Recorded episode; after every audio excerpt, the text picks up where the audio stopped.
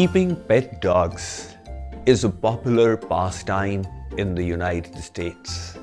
And so when I take morning walks here, I come across a variety of dogs being strolled by their owners. Some are very disciplined and they look neither left nor right while walking, unswayed by distractions. But most dogs are extremely fidgety.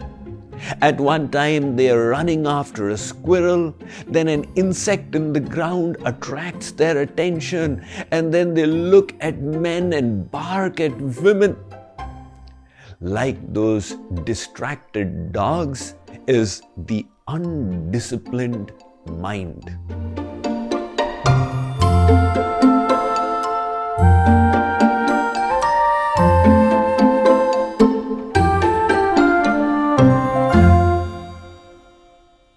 Like to compare it with a child.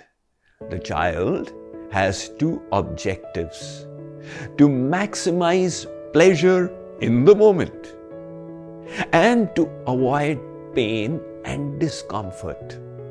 Our mind too works on the basis of the pleasure principle. The problem with seeking carnal pleasures is that fulfillment only leads to enhanced desire. Compare this to the cobra effect.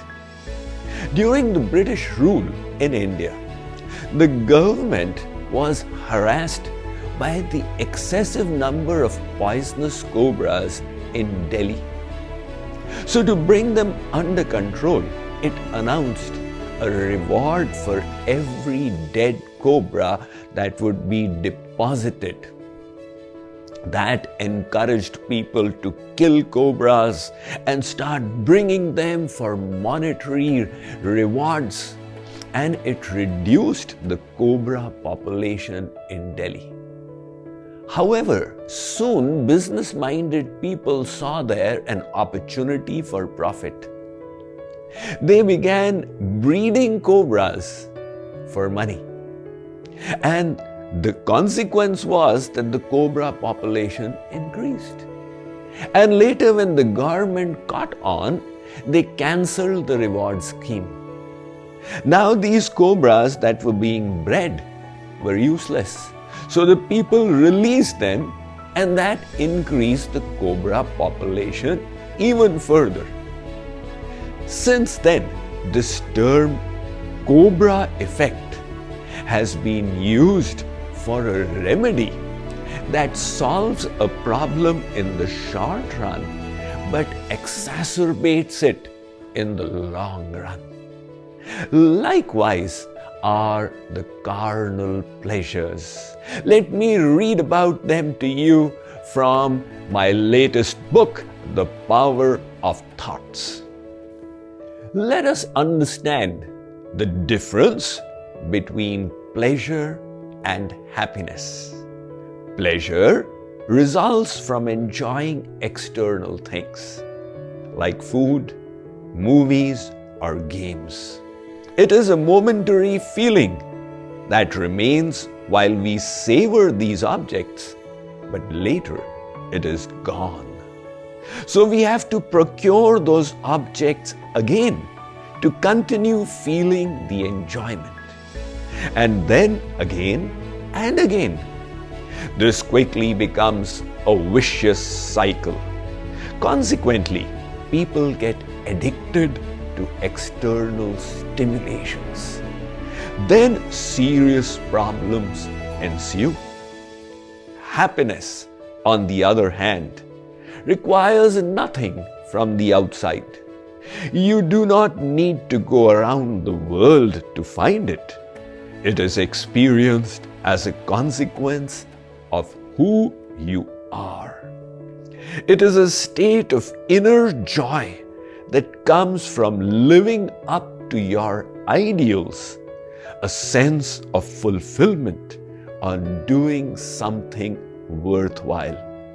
Happiness is consistently stable, not ephemeral, and remains with us day and night. The more we savor it, the better we feel.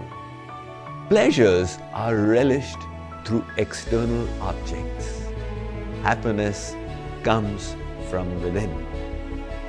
Guru Nanak was a famous bhakti saint in medieval India. He went to the court of the Mughal Badshah Babur and Babur offered him a cup of opium or bhang. He said, Sai ji, bhang pijiye. Guru Nanak was relishing the bliss of the name of God within himself.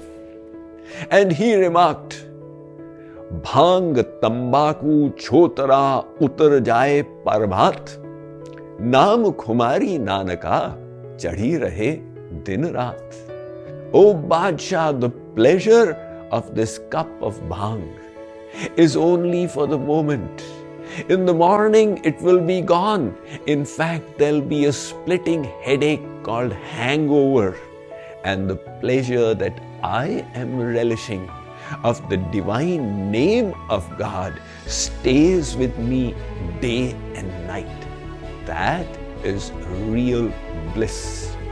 So, money can get us pleasure, comforts, luxuries, opulences, and carnal delights.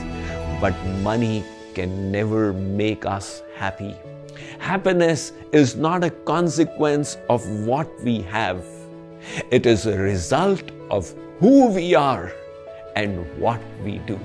Happiness lies within ourselves.